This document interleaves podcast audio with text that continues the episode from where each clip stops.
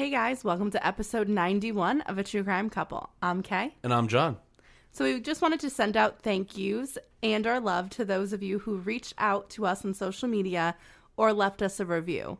Thank you so, so much. You really, truly never know how much you're doing for us when you leave us a great review because it means a lot. It gets us new listeners and it could potentially put us on the charts. I mean, we were there very briefly for a short period of time, like a few years ago, but we've since fallen off. So being on the charts is great because we get new listeners that way. Yeah, and also just the people that all uh, share their Instagram stories and everything with us. That's also really kind and uh, very helpful as well. So thank you for that. Oh yes, um, it was great seeing everyone's like Spotify year wrap up list. So that was fun. And every time you post us on your story, we'll be sh- sure to share that. Absolutely. We just love when we can post things because it's it's nice to know that you appreciate us and you love us. Yeah, it's a good feeling. Yes, that validation that someone's listening out there. Oh, yeah. not just our moms. okay, so are you ready to get started? I am. Let's do it. Today's episode will seem to begin as one of those 90s teenage rom coms, but it will end with a twist of Stephen King. And that is not a poke at Stephen King's endings. I know that he's very sensitive about them. Uh, it's just obviously it will not end well because, as you all know, this is a true crime podcast. That's true. When has when has there ever been an episode where we were like, It's just been a great "Yeah, story the it's a time. great story"? Yep, never. So it's 2003 and the summer before college for two beautiful and popular best friends. They somehow hit the teenage fantasy jackpot and managed to get a house adult free for the whole summer. Two girls spend the weeks after their high school graduation throwing parties and having co ed sleepovers. However, when one friend arrived for the party they were supposed to be throwing early, she was confronted with a massacre. Bullet holes and bloody bodies were strewn across the living room. Shell casings were everywhere. All of her friends had been murdered. Police say the suspect, 31 year old Jeffrey Dahmer, has confessed to the killings of 11 people whose remains were found in his apartment.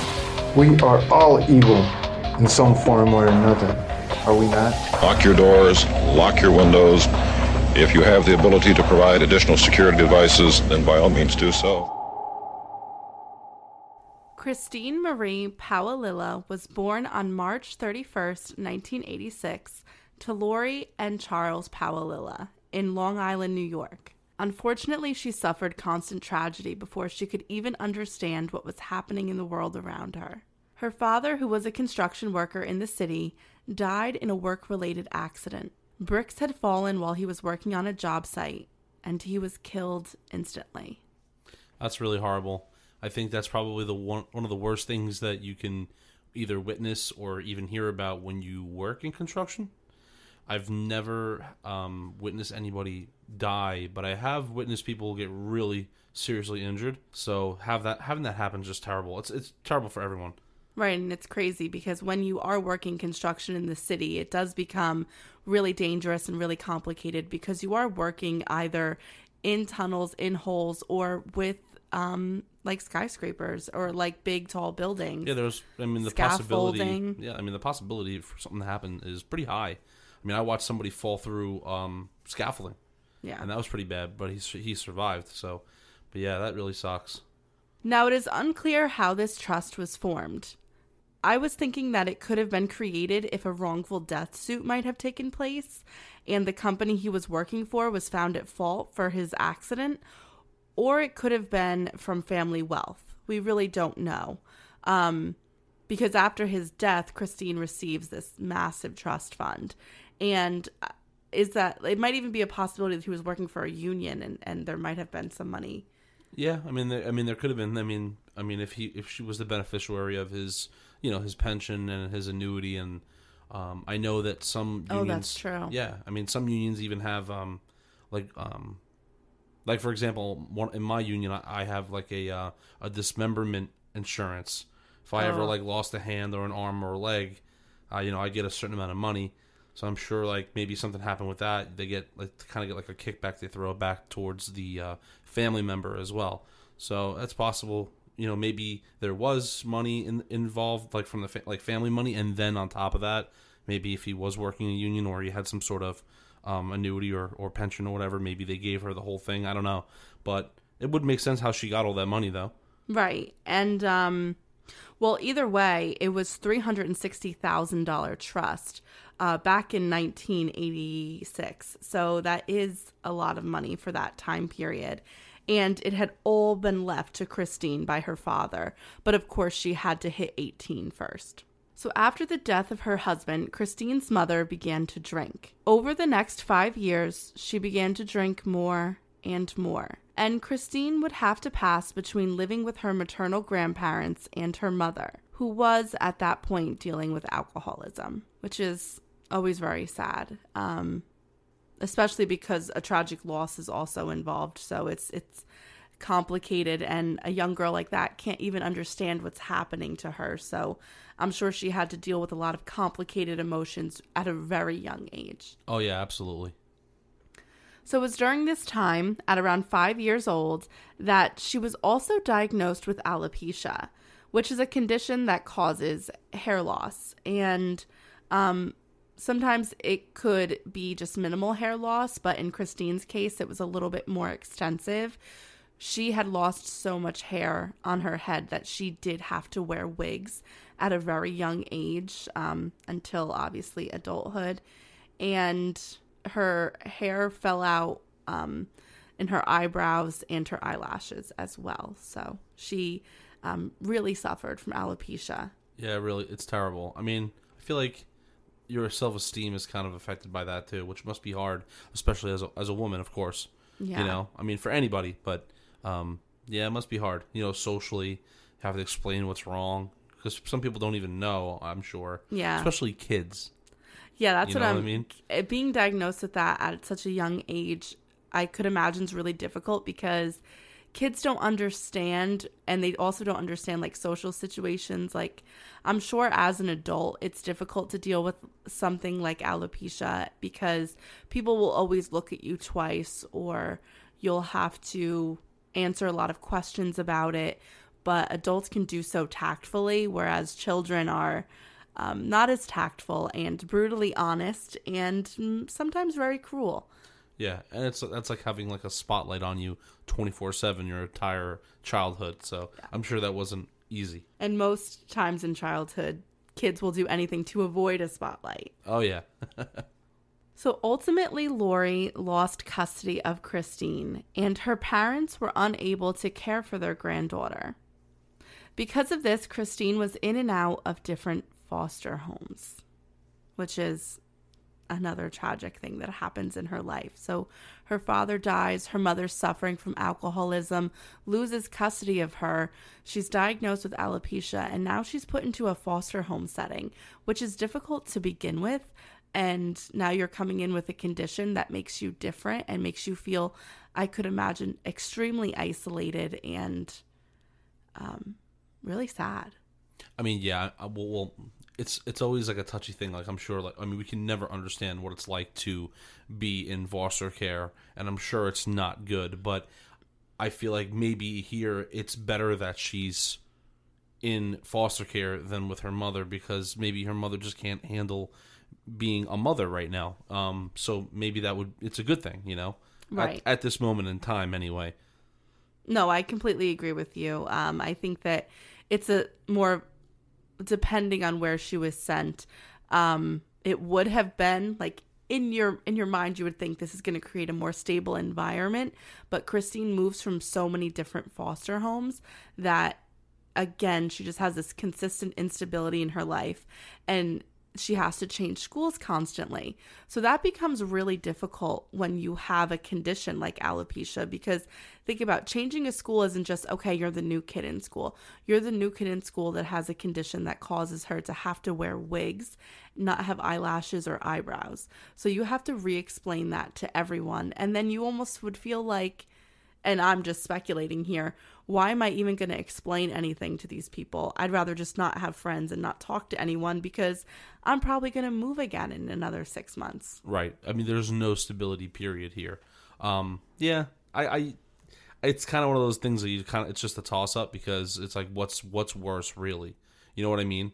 Like the inconsistency of her bouncing around or her possibly being in a in a in not the best you know home right now and her mom being you know a little you know occupied at the moment you know? So i don't know but Yeah, I think that talks to the difficult situation that our child care system workers have to face on a daily basis is what is going to be better? And all cases are individualized and we never truly know what would have its best effects on the child. So it's complicated. you know what would have been great is is if there was a family member that could have you know maybe stepped up but i guess not i mean if that would have been i mean that probably would have happened if there was someone so Yeah, her grandparents were unable to because I mean obviously they were getting older and they were not in the best of health so they weren't they were unable to take her in. yeah So this was the situation that Christine lived in from age 7 until 16.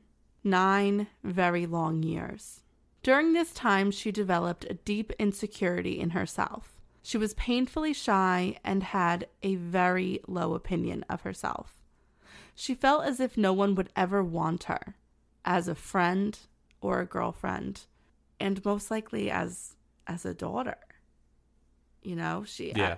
I, I know that her father passed away, but her mother's development of alcoholism would make you also feel unworthy. Like why I think children of alcoholics often do struggle with that. Um, although alcoholism is a disease and it's not something that's easily controlled and it's a very difficult thing to try and take on because alcoholism is something that you suffer from for life but i find that children of alcoholics struggle um, in thinking why didn't they stop for me you know it makes you feel like you're not good enough Yeah, and I guess it kind of plays into the whole well, you really don't know. I mean, you really don't know what it's like to suffer from that. I mean, you can't explain that um, No. to somebody. I mean, that's very hard. So I feel bad for her. Oh my god. Yeah. So when she was 16 years old, her mother, Lori, finally won back custody after proving that she had been sober for a prolonged amount of time, which is uh, phenomenal. There you go. Yeah, I mean, good. Something good is happening. this in is good. Christine's This is life. good. Um, I I would say that that's probably um, best case scenario, but also something that's very rare.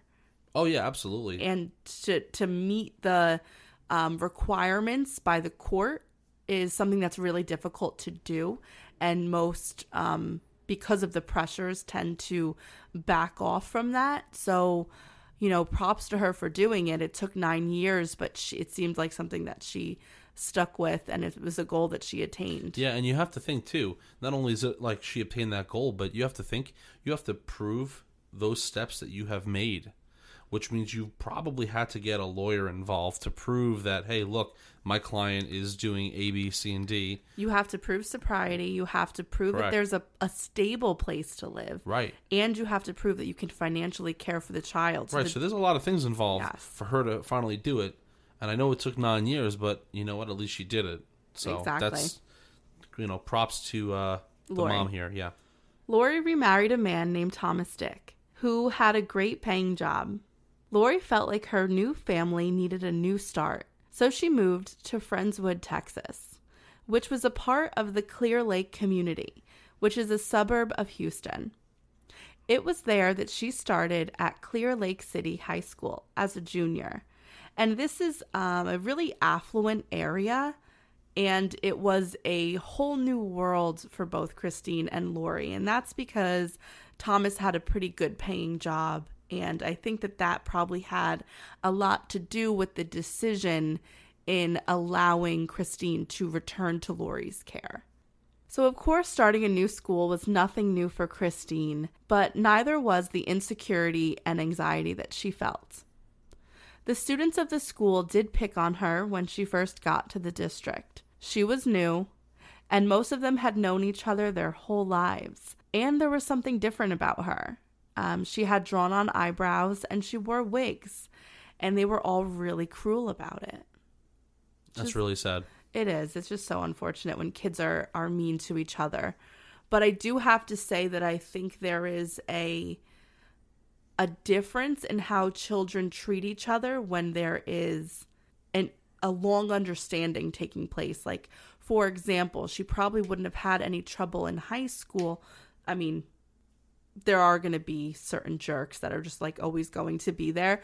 But what I find is that when kids have grown up with each other and there's like a stability, like they all know about Christine, they know about her condition, um, they know that it doesn't um, change anything about her, and she's still a beautiful person, whether or not she's wearing a wig or she has her own hair and that's something they would learn like say like in elementary school so then it would be nothing when they by the time they get to high school Yeah, I don't know. And also, just to kind of uh, elaborate on that too, like I, I don't know, I just feel like kids nowadays. Maybe I'm wrong. You know, okay, you could tell me, um, but I feel like kids nowadays are a little bit more accepting than back when. Maybe like I don't know. this is in the 90s yeah you know what I mean? Like even even for me, like when I graduated compared to like the kids I see you teach, it seems to me like things improved even from that point. oh yeah. You know? like some of the the kids like well the community i teach in is a very small community. It's like one square mile town. So uh, most of the kids had grown up with each other their entire lives. But when we do have a student who is different in some way i really find that the community tends to embrace them. And it's really heartwarming you know you could cry thinking about it like it's so cute Right, right. so uh, that's what I've experienced as a high school teacher.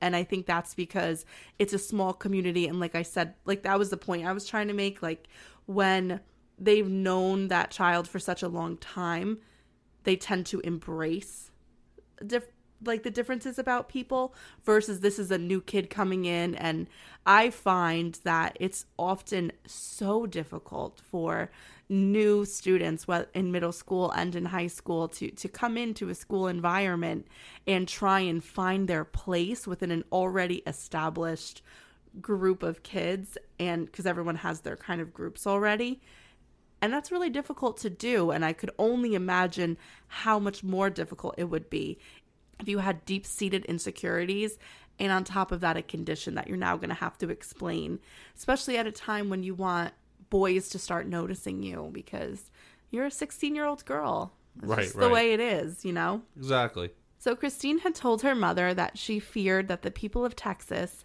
were going to be the same as the people back home, meaning in New York. She was wrong about that though. At Clear Lake City High School, there were two senior girls that were considered by most to be two of the most popular girls in the school. Their names were Rachel Koloroutis and Tiffany Rowell. They saw what had been happening to Christine and how people weren't necessarily being as welcoming as they should have been, and they were kind of making fun of her a little bit. So they felt badly about how she was being treated.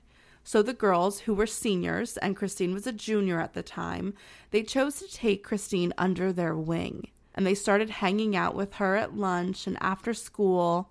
And it seems like it's just like a scene out of like she's all that, right? They they take her for a makeover. They help buy her um, a new wig that they feel like the color complements her. Like it was kind of like a reddish brown. It was what was in in 2004. Like Okay. a reddish brown with the bangs. And, you know, they just helped her look her best. And that really made her feel really good. I mean, I think we can all understand that, like, when you feel like you look good, it increases your confidence. And that can start internally changing who you are. And for the first time, she was happy when she looked in the mirror. That's awesome. Yeah, and Christine felt like she had Rachel and Tiffany to thank for that. So, That's really nice. yeah, it is. And especially because Rachel and Tiffany were the most popular girls in the school. I mean, these were two beautiful girls. They kind of entered her into the society of the high school. So, once the two girls started hanging out with her, everyone started to embrace her as well. That's awesome. No, it really is. it is it's really important to have i would say that's pretty rare that someone's going to be put in that social situation and they have the awareness at that age to do something good with your popularity versus something bad with it Well, it's all how you're raised. yeah and i think it shows their their maturity Yeah. at that age So this continued for the rest of the school year. And at the end of the year, there was um, superlative voting that t- took place. You know, like best dressed or um, like all that stuff. Okay. I'm the senior class advisor, so we're actually doing that right now for the senior class. It always is so drama filled. I'm sure. yeah, it's I never look forward to it. um, and they always like call. They're like, "Oh, but in eighth grade, this person won that." I'm like, eighth grade, guys, like we were 13. Well, when you're that age, I that's your life. So, yeah, that's funny. and Christine won something, and she was really excited about it. She was voted most irresistible. Wow. Okay. Think about how good that is for a girl who was so insecure about herself and felt like nobody wanted her, and now she's irresistible. That's awesome. Yeah, and it was it was done in um, a way that people really felt this way about her. Christine's personality began to ke- come out. She's hanging out with Rachel and Tiffany, and she did. She was a beautiful girl, and people were starting to see that. So she was shocked that she was being treated so nicely by her peers. And although this did not entirely help her with her confidence, she was introduced to many people. And she began dating someone. His name was Christopher Snyder, and he was 21 years old. Once Christine started dating Christopher, the three girls started seeing less and less of each other. I think that's something that's common with like high school relationships is when your friend starts dating someone, they start hanging out more with the person they're dating than their friends. And this is something that happened especially with Christine. And I think that, and we're going to get into their relationship in a second, but I think that's because Christine was in such awe that she was in a relationship that she was excited to be with him and excited to kind of do anything for him. I mean, it makes sense. So, just to take a second to talk about Christine and Christopher. Although it seemed like Christine's life was headed in a positive direction, her new relationship would completely derail that path. Christine's relationship with Christopher was tumultuous.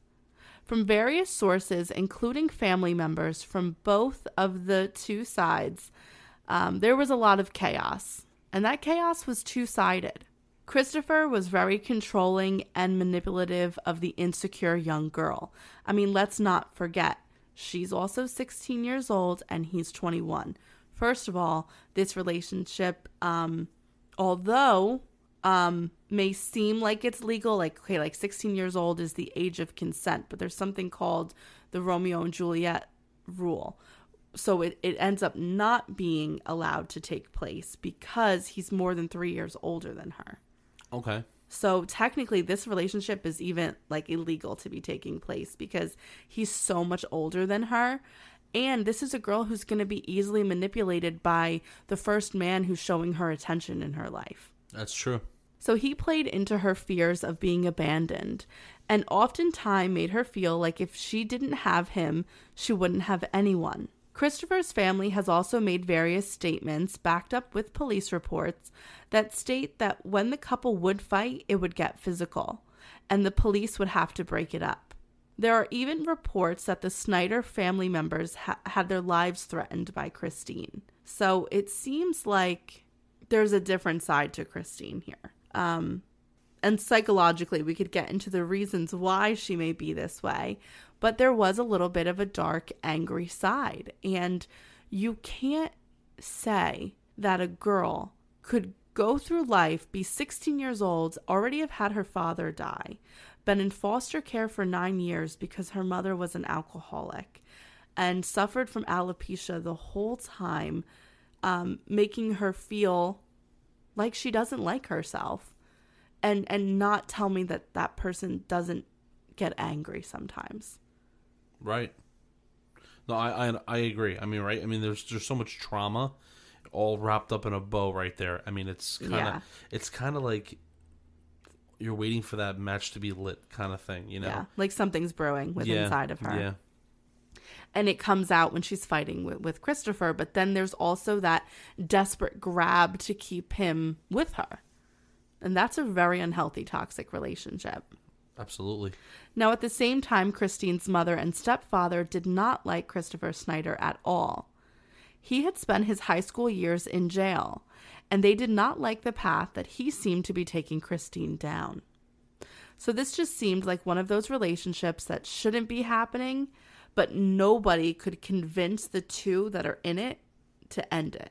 Well, sometimes that's hard, you know, because like either side can be in that relationship for completely different reasons, you know? Right. And each one finds that the reason for them being with each other is super important to their life. And they're just not going to be able to see any, uh, like, they can't see themselves without that person. So, It's sad. yeah, that is sad. Especially when the kids are so young and they have their whole lives ahead of them, but they have no clue. They have no clue. Yeah. okay, so let's take a break to hear from our first sponsor of the show, Athena Shave Club. Shaving is not the most fun activity, especially during the winter when harsh, cold, dry air adds to the shaving struggles. And that is even if I remember to buy the replacement heads for my overpriced razor. That only really helps with my dry skin for a short period of time before it becomes dried out. But ever since I've been using Athena Club razors, I actually look forward to shaving and I enjoy those extra few minutes in the shower. The Athena Club razor is expertly designed with the sharpest patented blades on the market.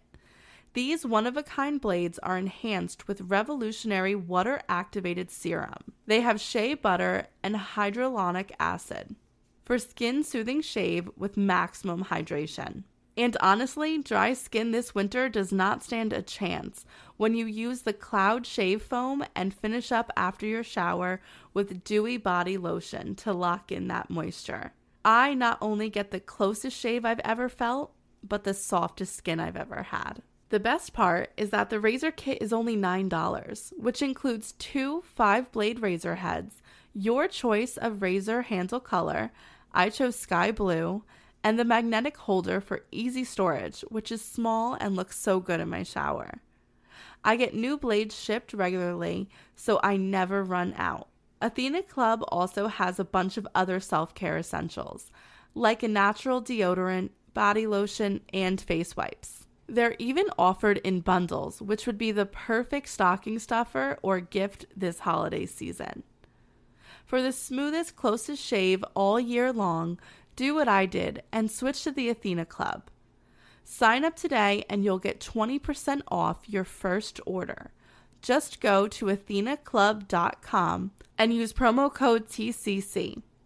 That's Athena, A T H E N A C L U B.com with promo code TCC for 20% off. Okay, guys, let's get back to the show.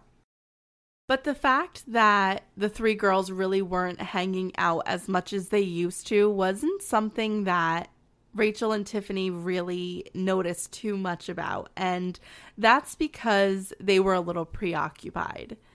Tiffany, as I said in the introduction, um, hit the teenage jackpot that summer. She had been living with her father, who had recently remarried. Um, her mother had previously passed away and he would be going on his honeymoon and then moving in with his new wife. Eventually, um, she would be moving in with them. But the reason for her staying in the house without her father wasn't because, um, you know, what I've heard in researching this case is people felt like that was um, something that was inappropriate to do. But this is something uh, Tiffany's father loved her very much, and he wanted her to be able to continue going to the same high school that she was going to. He was going to be moving to a different town, and he didn't want to have to pull her out of the school if her residence was no longer there. So he was saying, stay at the house that's close to the high school, and then, you know, afterwards, we'll move you in. Okay. I mean, it probably shouldn't do that, but I but I could understand, I guess, his thought process, even though it's not allowed. Yeah. Um, I will say that there for the entire summer she did have the house to herself. I would not be cool with that at all. A little bit of a recipe for disaster. You're, you know I what it would is as a, as a parent, you're pretty much asking for something to go wrong. if you do that. Yeah. Because, come on, we all have been there. I'm speaking to UK and our audience. I know. We've all been teenagers. We all know what happens. I know. Even me, president of the book club, when my parents went away one night, I had people over. It was a big mistake. Right. So you see what I'm saying? And my dad took the key away to the house. You got in trouble. I got in so much trouble. I was no longer allowed. I had to knock on the door to get in my own house after that. That's it. You got your permissions I was revoked. cut off. Even when I met you, I was 22. I'm like, I don't have a, I don't have the key to my house because something happened when I was 17. Your dad was never one to forget. No, no. Okay, so because of all of that, Tiffany would be alone for the entire summer before college. She had asked if her best friend Rachel could stay with her so she wasn't by herself. And obviously, her father agreed to let Rachel stay in the house with her. But the reason that Rachel was staying in the house was, was a little different. Rachel was staying with Tiffany because she had gotten into a massive fight with her parents over a cell phone bill. So at that point, she was 18 years old, and her parents kind of really wanted to give her space to, to cool off. And Rachel's parents, uh, especially her father, have been very vocal about this case and very involved in it. Obviously, you'll see why in, in a short while. But her father had said that he was very upset to go let Rachel stay in this in Tiffany's house and they were not under the impression that the house would be free of adults. So they kind of thought that Tiffany's father was going to be home and he was just kind of like out like doing like business trips and stuff like that. So he said if I knew there wasn't going to be an adult there, we most likely wouldn't have let her stay the the full time like just kind of like move in there, but she was at the point where her and her parents were and this happens a lot of time with teenagers really butting heads and maybe space was the best idea Yeah, I get, I get that. I also can't. I mean, I'm going to say it, but I, I mean, I don't really blame them for that, obviously, or blame it, you know. But I would think that I would speak to the owner of the home and the father of the other daughter just to find out like what the game plan is. yeah You know what I mean? And I'm not blame. I'm not blaming them. I'm just saying like no never you know, you would think that maybe, you know, maybe just, you know, maybe there was so many issues going on in the moment, you just kind of, you know, went over your head, maybe, yeah or it was, just, it was an afterthought or whatever. But I feel like I wouldn't feel comfortable doing that. Yeah. You know what I mean? well i know the two girls were best friends so maybe it was that they just assumed like okay hey i know that tiffany's dad's a good d- guy i've known him for like right. 10 years so Exactly. I'm sure that that had a, a, a role in that a factor in that in it, decision. yeah. yeah, of course. Um, it's also a very nice neighborhood, like really nice neighborhood. So I mean, there's there's that comfortability level where you feel like, hey, this is gonna be safe, you know, and unfortunately, we always feel like nothing bad is gonna happen to us. But um, Rachel's father did say he was, you know, sad leaving his daughter because you always want to have your kids close. So it's just, you know, it's sad. So the two girls were basically on their own. But of course, teenagers, if given an inch, will always take a mile, like you said.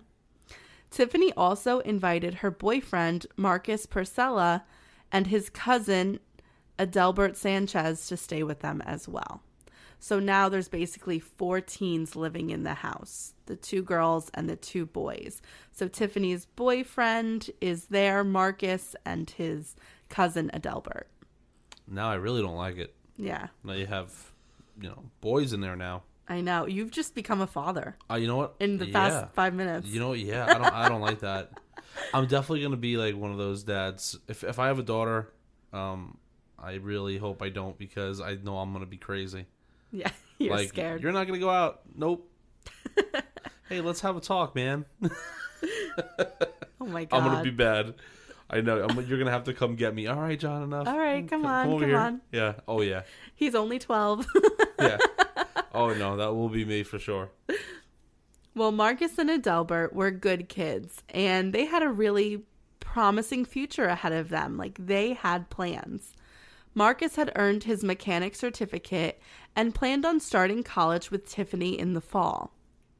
He was going to major in business, and his eventual goal was to open up a mechanic shop, which seemed good. I mean, he had the skills to do it, and now he just wanted to get the business sense. I mean, it's, it's a good approach.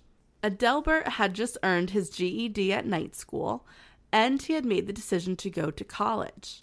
And his major was going to be in computer science. So he had dropped out of high school, but he was really intelligent. So he was encouraged to, hey, you especially with computers. Like he was really talented. So earn your GED and do something that's going to make you a lot of money in your life. I mean, this is something you're good at. And he made the effort while he was working. He was going to night school, earned his GED, and he was going to major in computer science. That's a really difficult major to have. It's very complicated. Oh yeah. However, in the interim, the two boys were dabbling in some dangerous things. At the same time, they were still teenage boys, right? So they were very small time, very small time drug dealers. And this is something that would help them, right? I mean, now they got this party house.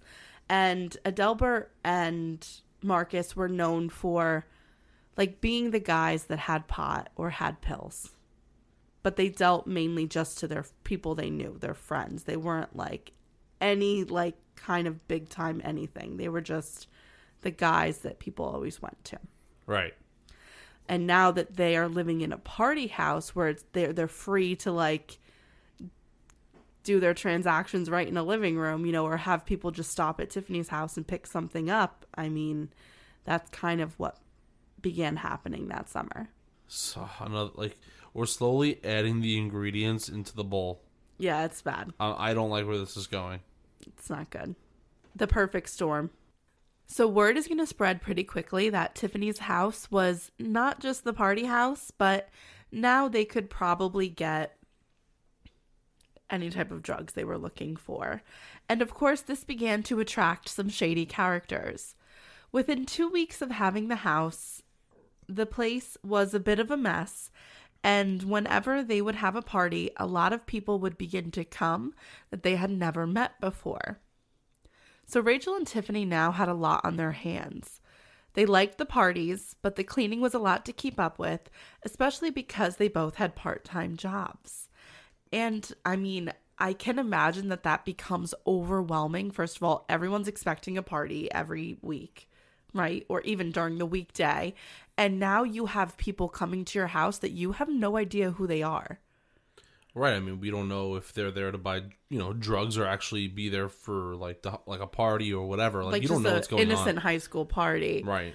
But I will say that it's a little bit scary, and I don't think teenagers would kind of think of it, it this way. But now you got some shady characters who now know it's just like four teenagers living alone. Right. Also, you're attracting the wrong kinds of people. Yeah. You're also attracting the possibility that you could have a cop or cops come to the house as well. Don't forget. Yeah, I'm surprised because this is a pretty affluent neighborhood that the police have not been called previously. Yeah, I mean, I you know that could be for many reasons. Maybe it's on a secluded area in a secluded area, maybe, or maybe it just uh, They've kept it quiet. they've kept it quiet. Maybe, or maybe they they're friends with the father and they don't want to like cause any problems, or I don't know. You know how it is when you have nice Yeah. neighbors.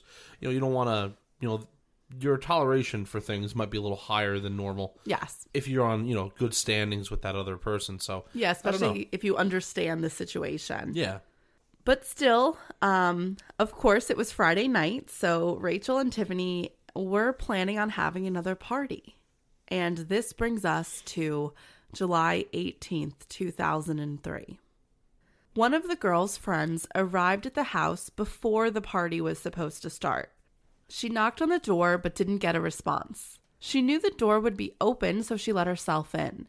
She was confronted with a horrific scene. Her friend Rachel was lying face down on the floor. Blood was pooled on the ground and sprayed on the walls. There were shell casings and bullet holes everywhere. When she looked up, she saw two others Tiffany and Adelbert, clearly dead on the couch. The friend screamed and ran out of the house. Her boyfriend, who had been waiting in the car, um, jumped out of the car to, to find out what was wrong and she yelled at him to get the police. He ran from the car and into the house to see what had upset his girlfriend so much, who was now down on her knees on the grass in the front in the front lawn. And he too ran from the house when he saw the scene that lay before him.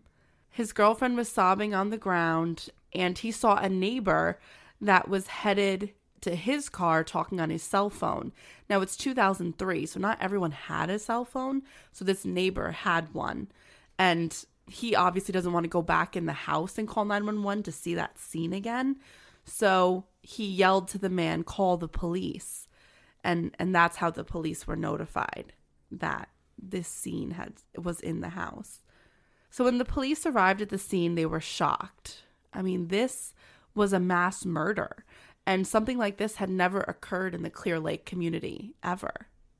I mean, I think it's always really shocking um, in the you know when you have these affluent communities and then something really bad happens, and I always, I think that's why I like true crime.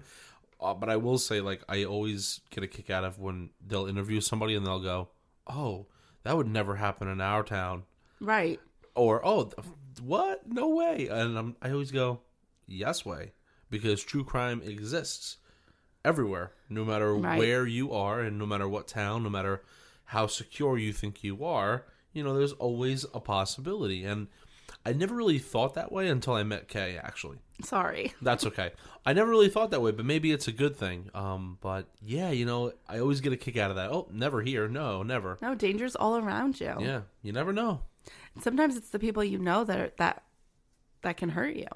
Yeah. you know? So, based on a forensic examination of the scene and an autopsy from the medical examiner, the following was determined to have happened to the teenagers. Adelbert, who was also known as D, was found sitting on the couch. His feet were still propped up. He was killed by multiple gunshot wounds in the middle of his forehead, neck, left arm, and his torso. His left shoulder was also like nicked. It wasn't like a gunshot wound, but it was a graze, basically. Marcus Precella was shot in the head, stomach, right forearm, and his shoulder. There was a graze wound on his chest. He had been beaten as well, and it was later determined that it seemed that he was hit with the butt of a gun in the back of his head and the left side of his temple. Star shaped powder of residue from close contact of the gun was found on his head, and Marcus had been found behind the couch. So that's why at first, uh, when the friend and her boyfriend came in, they only saw the three bodies. It was because Marcus was actually on the other side of the couch. Okay. Tiffany was also on the couch. She was kind of sitting with Adelbert. Her feet were also still up. So it seemed like the two teenagers were, were watching TV when this took place.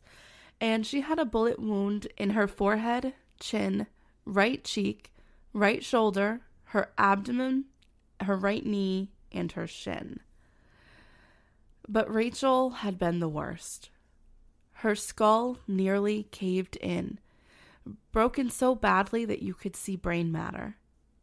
She had been shot directly in the vagina, five shots into her right thigh, three into her left thigh, one in her right foot, and once in her buttock, as she had most likely tried to run away at the beginning of seeing the intruders. She was found at the base of the TV. Bruises were present on the back of her left hand, and this is something that the victim sustained while trying to defend herself from the beating that she received, uh, that obviously left those wounds on her skull. Um, this meant that it had been the beating and not the gunshot wounds that killed her because she was able to be bruised by the the violent attack that took place. Right. Also, in her hand, she held a clump of her own hair. So that just showed you how like violent the attack was to her. Like she had basically been trying to hold her head as she was being and they later determ- determined that the weapon was again the butt of a gun. So as she was being basically pistol whipped, she was holding her head trying to protect herself, but the attack was so violent she ended up pulling her own hair from her head. Oh my god. Yeah, it was extremely brutal. I mean, that is pretty bad. I mean, I mean, all of these victims are.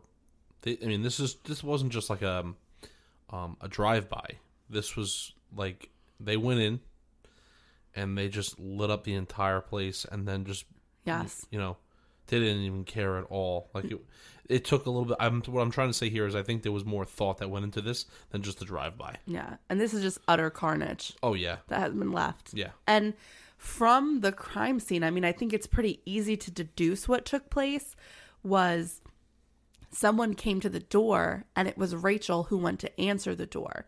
And when she saw, I guess, I don't know how the confrontation began. Um, we'll get to that. But when she was confronted, it seems like she might have been shot and then turned to run and then was continued to have been shot. yeah. And then when the person or persons then got into the living room, that's when they found Tiffany and Adelbert sitting on the couch and Marcus was standing behind the couch. And then they were basically just m- mowed down, is what it looks like. Yeah, I mean that's pretty sick. Yeah. I mean, It's brutal. I mean, yeah, exactly. And you know what? Uh, The injuries, a lot of them were gunshots to like the head, and I always feel like, I mean, don't get me wrong. Obviously, I mean, if you're you know people who shoot other people, uh, they're not good people. Uh, you know, um, but I feel like it's more so when you we when your intent is to totally kill. Like, you know what I mean? Right. I feel like it's even further. It's even worse. Like you're shooting to kill because you're shooting them in the, in the head No, I completely like, agree with you. Almost like execution style. yeah. For, um, other than like you know shooting people in the body. I mean, it's still bad, but I mean, of course, it's bad. You know, but the head, it's just like you know what you're doing. Like you know by taking this shot, you're killing somebody like, Right. instantly. Completely Yeah, intentional. of one hundred percent. It's brutal. I mean, uh, honestly, I mean, the detectives and the crime scene investigators that went to this scene, they they really all said this was beyond a crime scene. Yeah, This was a massacre that had taken place. Yeah. And Oh, it yeah. was really hard to see. And you can understand why those two teenagers that found it were so affected. Imagine walking in on that. Oh yeah, I'm, sure. So it was determined that two weapons had been used in the commission of this crime. One of the weapons was a 9mm and the other a 38 caliber, as those were the casings that were found at the scene. What the police did was question everyone that went to those parties over the past 2 weeks. It was clear that there had been some shady characters and it did appear that someone had ransacked the collection of prescription pills that the boys had. So, this is why the first thought process was that the murders were drug related. Or maybe the boys, or all of them for that matter, may have gotten themselves involved with the wrong people.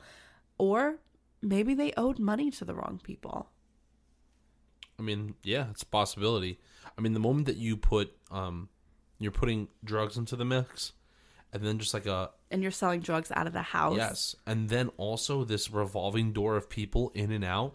You don't know how many people, like each one of those people that were in there to buy drugs, ne- probably know ten people that do the same thing. You know that will spread the message. Hey, listen, this house, there's a couple teenagers in there.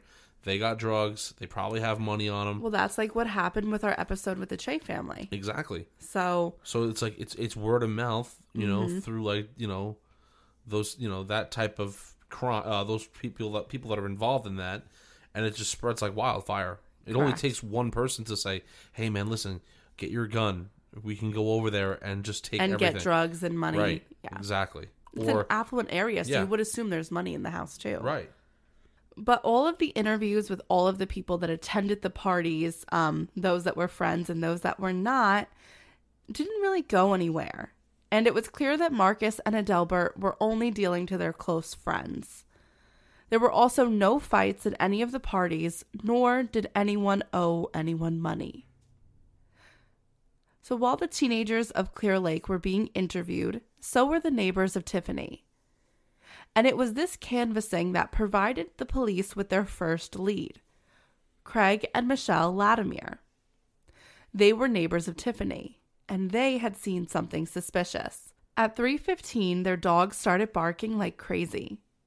Michelle had asked her husband to go let the dog in, and when he did, he saw two people dressed in strange clothing for the time of year walking around Tiffany's house. So he asked his wife to come see as well, and they both found it to be really strange behavior. Um, it was mid July in Texas, so to be wearing like all black, like long sleeves, the guy was in a hoodie, like it was just really bizarre because it was so hot.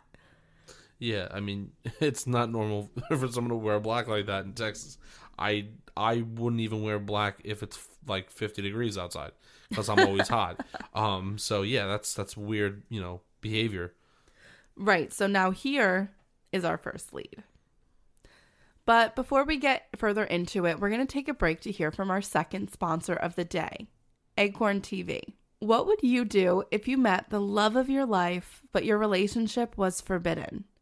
Would you risk it all for the happily ever after or abide by your family's religious traditions? This is a story of A Suitable Boy, a lavish, transportive series on Acorn TV. Set in vibrant 1950s India, A Suitable Boy is an epic tale of life and love. This gorgeously filmed period drama from the BBC is based on the best selling novel of the same name by Vikram Seth. A Suitable Boy follows four families who live in a newly independent India during a time of political and religious turmoil. As each of their stories unfold, the families are interwoven by marriage, friendship, and ambition. At the center of A Suitable Boy is Lata, a free spirited 19 year old college student of literature. Old traditions of an overbearing mother have her life mapped out as the search for a suitor begins. Parallel to Lata's story is her brother in law, young and handsome Maan, who enjoys life regardless of the consequences. Maan's flirtation with a beautiful courtesan turns into something bigger than passion, much to the despair of his politician father.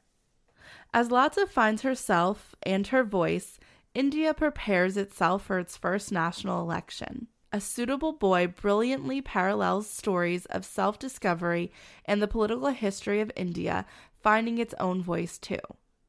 I love this series and the depiction of what life was like in post independent India. And I have to say, being a history teacher, it is unbelievably historically accurate.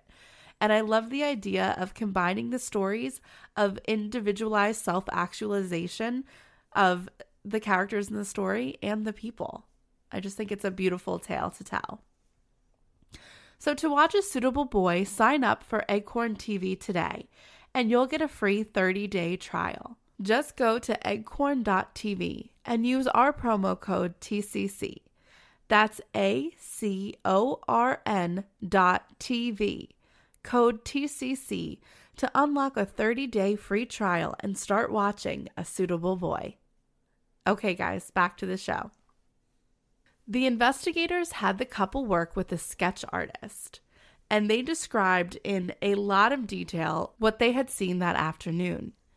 They said the people who were wandering around Tiffany's house were male and female. She had to have been around 18 to 20 years old. She was very skinny, around 115 pounds, and she had long, straight blonde hair. The top of her head was covered by a black bandana and she was wearing long black sleeve shirt and white shorts with platform black sandals. The man was also thin and dressed completely in black. He was shorter than the female appeared, and then they described the pair's faces in as much detail as possible. These two have an incredible memory. Yeah, really. I mean, to remember all that, that's uh But I feel like when you think there's something wrong, your memory kind of kicks into high gear. I mean, I guess so. Yeah. I mean, especially if you've had if you have the time to kind of like see everything, Process it. you know what I mean? Yeah. So this sketch was placed everywhere in the area. And Rachel's father was upset that basically no one was coming forward. And this is when he kind of gets really involved in the case and he takes things into his own hands. He goes door to door within the Clear Lake community area and he tries to raise money for a reward. He was able to raise $100,000 with the help of the community. And he then placed the reward along with the sketches on 15 different billboards throughout the Houston area. Like he was basically like, I'm getting my daughter's case out there. We're going to solve this murder. Someone murdered her. And unfortunately, I feel like he does wrestle with a little bit of guilt because he allowed her to stay at Tiffany's house. Right. I mean, I I could see how that you know would happen. It's very unfortunate. Um, but you know, I mean, at least he's trying to get the message out there. Um, you know, so there could be more pressure on this case to really find out what's going on. You know what I mean? And, and to solve the murder. I mean, I mean that's what the goal is, right? Yes. I mean, you have to. These people who did this need to be held accountable. So we got to find them. Right, and that's that's the, his goal. So Christine was also devastated by what happened to the two beautiful girls that had reached out to lend her a helping hand when she first moved to the area a year prior. Um, although she hadn't been hanging out with them, she still considered them her really close friends. And her mother reported that she cried for days after the news of their murder broke. She was even too devastated to attend the funeral of the four deceased teenagers, which I could only imagine would have been tragic to attend. Eventually, all leads on who this mysterious couple was or who could have wanted to hurt these teens went cold, and so did the case. The tragedy of these senseless crimes was deeply felt, but the family members that survived their children and siblings were just not going to get any answers. And that was something that they were trying to cope with. I mean, they tried to keep the case alive in the media, but, you know, with our 24 hour news cycle, it's a little difficult to do. And this was supposed to have been the teens' most exciting time in their lives but instead they they had been buried and that's pretty hard to cope with christine also confided to some family members that she wrestled with a little bit of guilt herself although rachel and tiffany had made it abundantly clear to christine that they didn't want her to continue dating christopher that he was bad news and didn't treat her well christine didn't follow their wishes in fact after the death of her friends it was like christine clung closer to her boyfriend the two continued to enable each other and follow the wrong path that they were already on. Their drinking and pot smoking turned into using cocaine, and that turned quickly into using heroin. This is while Christine is still enrolled as a senior at Clear Lake City High School. Of course, this tumultuous relationship, coupled with her avid drug use, led to failing grades and Christine was able to eventually walk in her graduation, but didn't receive her diploma. We also do something similar too, where, like, if a senior fails a class that's needed for a graduation requirement, they're allowed to have senior privileges like go to prom, go to graduation, project graduation, all that stuff. But in order to receive the actual diploma, they have to attend summer school. Okay, I mean that's not. I mean that's not the worst thing in the world. I mean you would hope by the time you're a senior that you don't need to do that. But I mean, if least, it's one class, like, yeah, why hurt them? Right, you know, which is which is good. Yes, which is nice on your on your part and right the school. So the only thing is that Christine didn't attend the summer school. Oh, Okay. Yeah, the whole part is like you got to do that. Right, right. so even though she walked for her graduation, she never received her diploma. But I mean, I, I felt, I feel like Christine felt as if she had that trust to fall back on. So she wasn't necessarily like, oh, I need to go to college. She thought, you know, to a to an an 18 year old, three hundred sixty thousand dollars seems like you have so much money and you could like live off of it, but in reality, you can't. No, you can't. Because she was now not attending school any longer, Christine and Christopher spent their days and nights together and got further into their addictions to the dismay of their families. I mean, you have to think like, oh, it just kind of makes you upset. It's like, Christine, it could have been so good. Like, it seemed like her life was taking a, a right turn, you know, and she just went left. Yeah, no, that's true. I mean, the thing, the only thing you could hope for is someone that had such a tumultuous, you know, you know, life and that went through so many bad things. Right. You know, you would. That's your hopes is that you know she turns it around. You know, so Right. That would be the the hope that, that it would happen. I think you said that, and I just repeated it. I don't even know, but we, you know, we're, we're all It's right. okay. All right. In October of 2003, the couple got arrested for theft. They were both given six months probation, but Christopher had to serve 10 days in jail. Weeks later, Christopher was arrested for possession. And because he was also on probation in the state of Kentucky, he received a little bit of a harsher sentence. He had to receive 20 days in jail and then he was sent back to Kentucky because basically the state of Texas was like we do, we no longer want this person to be a resident here. Oh wow. Okay. So Christopher had to leave. And that was definitely what finally broke the couple up.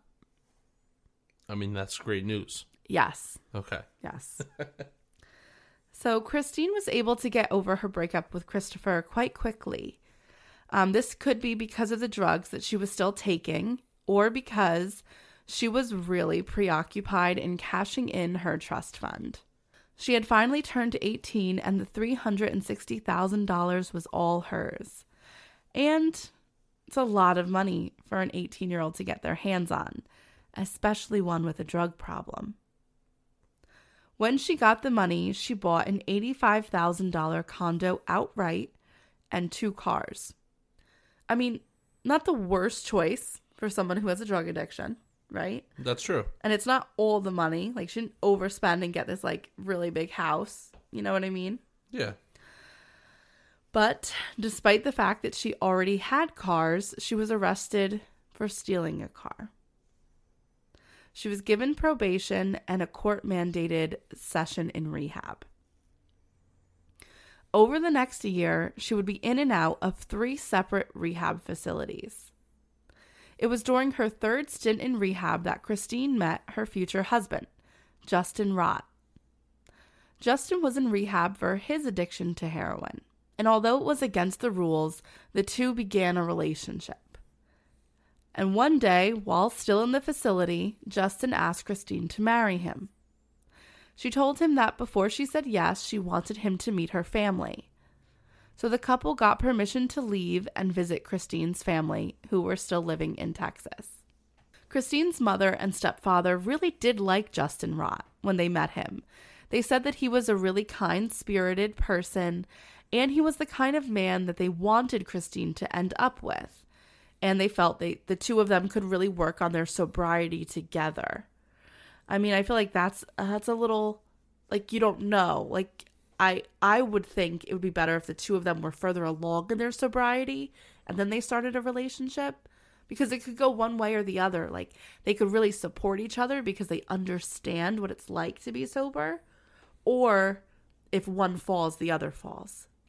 Right. I mean, and, and I don't want to. I I don't have any. I've never had any addictions like that before, so I can't understand. But I will say this though: sometimes people do drugs for other reasons. There could be um, underlining problems too that maybe need to be addressed on top of the actual addiction itself. That's very and true. I feel like when you have something like that, the last thing you want to do is get into a relationship. I feel like it's not fair to you, and it's also not fair to the person you're with that also suffers from a drug problem and possibly has a drug pro- problem because they started doing drugs because of something else, possibly.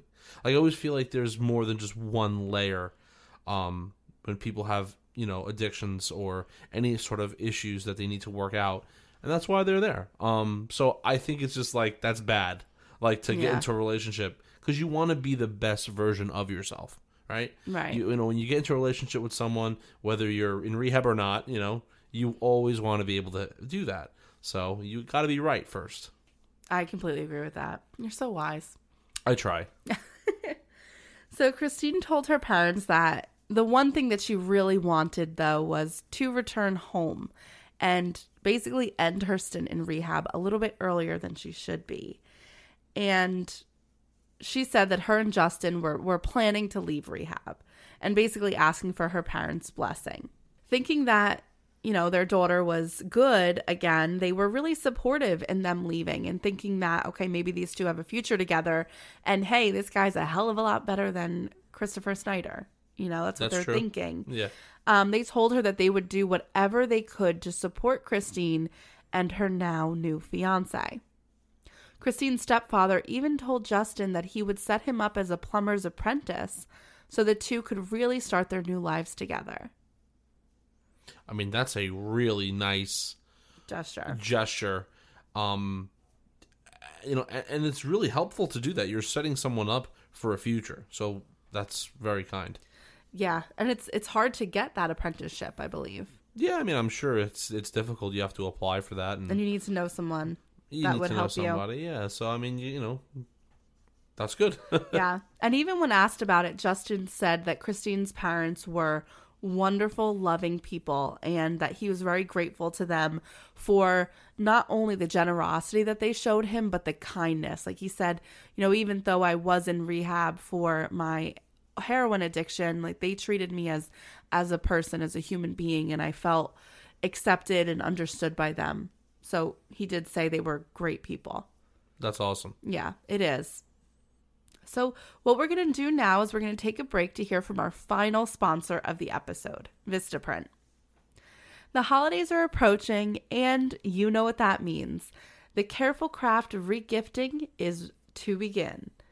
Have you ever received something that you just know has passed several hands before you?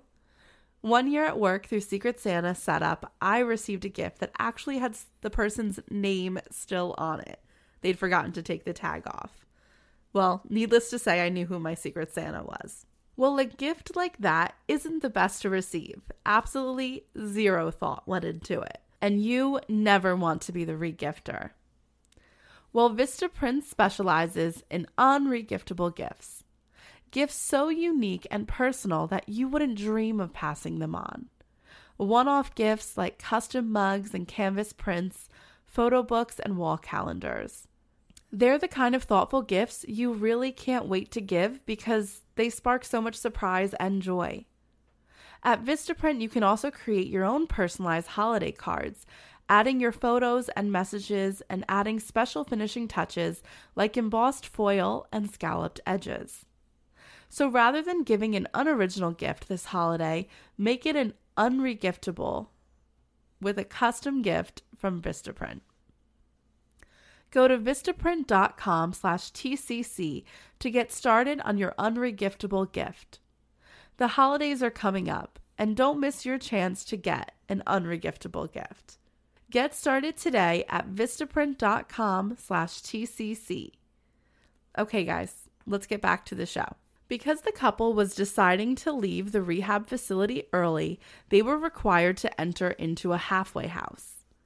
They were both staying at separate houses when they made their choice to have a small ceremony and be married by a justice of the peace.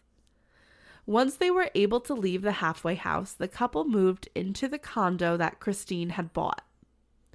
Justin Rott thought that everything in his life was going well. He was going to have a great job and he was living a drug free life with his new wife. However, in July of 2005, a dark cloud was going to fall over his new marriage. The couple was watching TV one night in the condo, and a news story about the unsolved Clear Lake murders came on. At the end of the segment, the sketch was shown of the subjects. Christine acted very strangely throughout the whole show, and she seemed unnerved. At the end, she asked Justin if the sketch looked like her. It was then that Justin would recall that he knew that his wife was some way involved in the murders. Oh my god. Okay. So that sketch that the couple saw looks a little bit like Christine. No, don't. Okay. Okay.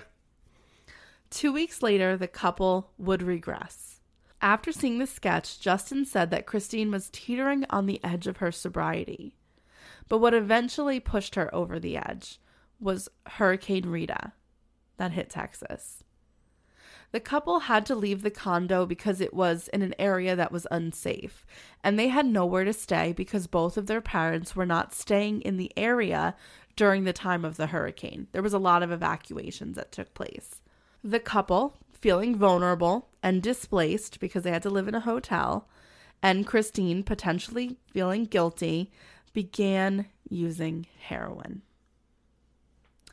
The couple ended up in a hotel room outside of San Antonio. They went on a seven month downward spiral where they used heroin and lived off of junk food.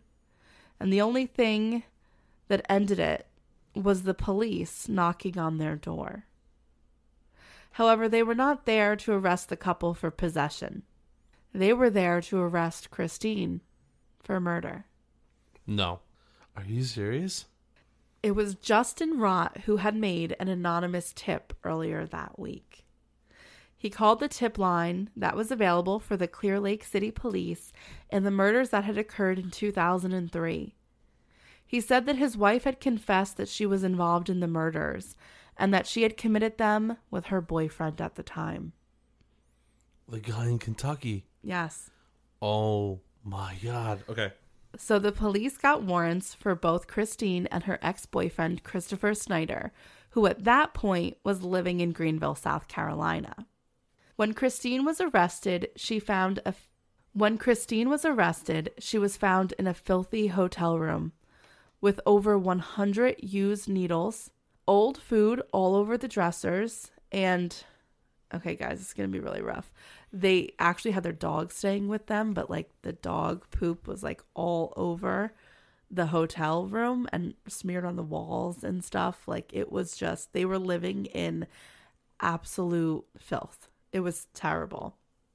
Oh my god. Yeah. So Christine actually had to go through several detox uh, treatments and different facilities before she was fully questioned by police. Um, there is some discrepancy about some of the questioning that took place while she might have still been under the influence of heroin or detoxing from that heroin. But I mean, those statements were really kind of incoherent and she was telling a different story at the time. So the the story that she and her defense stick with is a different story than what was told in the original statements, so they become inconsequential to the trial. Okay. Okay. When she was questioned, obviously, she had said many different stories as to what happened um, during her interviews, but the eventual series of events that she agreed to having have happened um, was that, you know, Christopher Snyder was kind of the aggressor here in this story. She was very adamant that he was abusive to her verbally, sometimes physically, but that he really played upon her vulnerabilities and her insecurities. And she was in an abusive relationship. And Christopher Snyder did a really good job at manipulating her and making her feel like, oh, those girls don't like you. Those girls are like, you're their plaything. You're like their doll that they're dressing up. They don't care about you. Like, are they inviting you to the parties that they're having every week? So he, like, kind of was like egging away at her. But I will say, what we don't get to hear is Christopher Snyder's side of the story. I mean, That's interesting. You should have both sides of the story. well, we don't get to hear Christopher's side of the story because when he knew that police were closing in on him in Greenville, South Carolina, he ran into the woods as they were chasing him with a bottle of pills and soda, was able to hide and committed suicide. Oh my god. Yeah. So that's really sad because It's all very tragic. it's like now we really don't know. I mean, we, we have her side, but we don't have his side. Um, so we really don't know the whole story here. We just know that they were involved, but to what capacity? Like what really took place? Who was the Aggressor. aggressor here? right.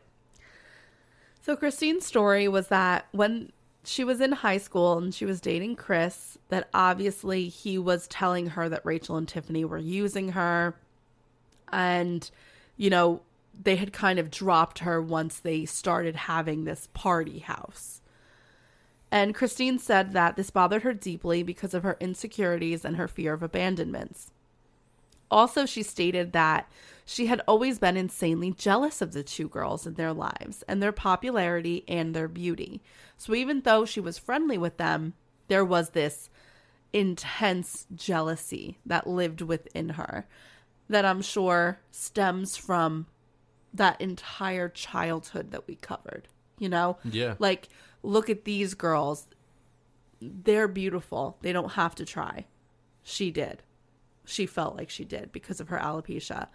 Look at these two girls that have these families that love them. I spent nine years in foster care, right? I mean, this resentment is very deep rooted. And even though Tiffany and Rachel did everything for her, they became what she hated the most, like what she wanted to have had in her life.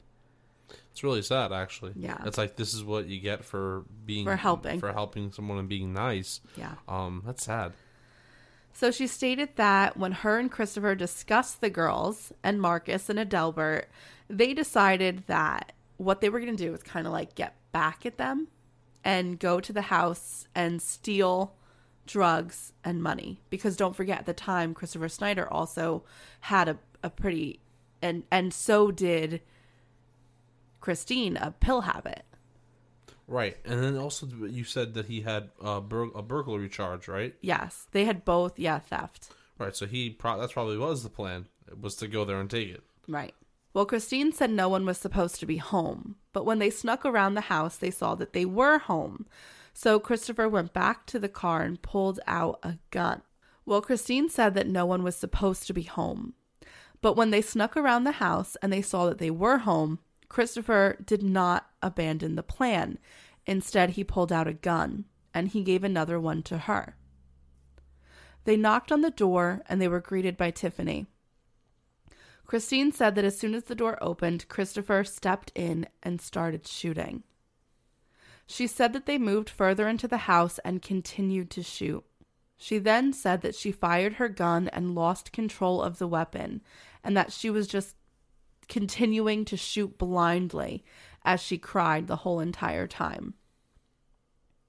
Once everyone was on the ground, they went through the little drugs that were there and the money that was in the house. But it ended up not being a lot. They, I mean, like we said, they were very small time. However, before they completely fled the scene, Christopher apparently told Christine that she had to go back and make sure that everyone was dead. And this is when Christine went back into the house. And when she did so, she found Rachel was still alive. She was crawling across the floor, shot several times. She had her cell phone in her hand and she was attempting to call 911. But she couldn't speak because she was choking on her own blood. This is when Christine attacked Rachel so severely that her skull was broken and her brain matter exposed, like we explained before. And she had a clump of her own hair in her hands. The girl that had helped her have peace in her life for the first time. It's really sad. So Christine was maintaining that Christopher was the aggressor and that she was acting on his behalf. However, medical examiners would testify during Christine's trial that there was severe overkill when it came to the females that just wasn't present in Adelbert and Marcus's murders. I mean, Marcus, and this was never truly explained, Marcus had been pistol whipped as well. So, um, what investigators do believe is that maybe Christine had thought that he might have still been alive, so she had hit him a few times too. But other than that, the overkill was towards the females. More bullet wounds. I mean, look at what happened to poor Rachel. And it seemed as if the crimes were directed towards the females. So, was Christopher Snyder the aggressor? Or was it the person who had intent to hurt the females? Christine. Well, she felt like she was wronged, Yeah. so it would make sense that it would be her, Right. not Like, Chris Snyder. Right, like she's not just acting on Christopher Snyder's behalf. I mean, they, I mean, and in the trial, it, it became very graphic. But they're like, the females, although I mean, you can make the argument that like Rachel was running away. The females were shot in like in both of them, like really Rachel was shot directly in her vagina, but where Tiffany was shot, it was very close to it, her her lower abdomen, and uh, Rachel's the whole back of Rachel's butt was shot, and like it was just kind of like it was sexual places to be shot in. You know what I'm yeah, saying? Yeah. And then the attack on Rachel was overkill. Horrible. She was clearly dead. Oh yeah. She smashed her skull in. I mean, honestly, it's it's such a brutal like case. Like like Yeah. I couldn't imagine a cop being there and, and watching and They said they will never forget that scene, that it still haunts them to this day, the people that found it. I mean, yeah. I mean, how The could, investigators and the people. yeah, how could you how could you not? For you know, that's you'll never forget that. Well, whether or not Christine was working on Christopher's behalf or her own, the jury found her guilty of murder.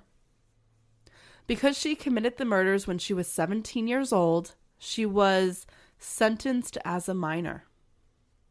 Really? Yes, which is a very interesting and controversial thing that the court did because a lot of times minors are are sentenced as adults. So it's like weird to revert it. And she was 17 just about to be 18. So it was a pretty interesting uh choice here. And for four murders.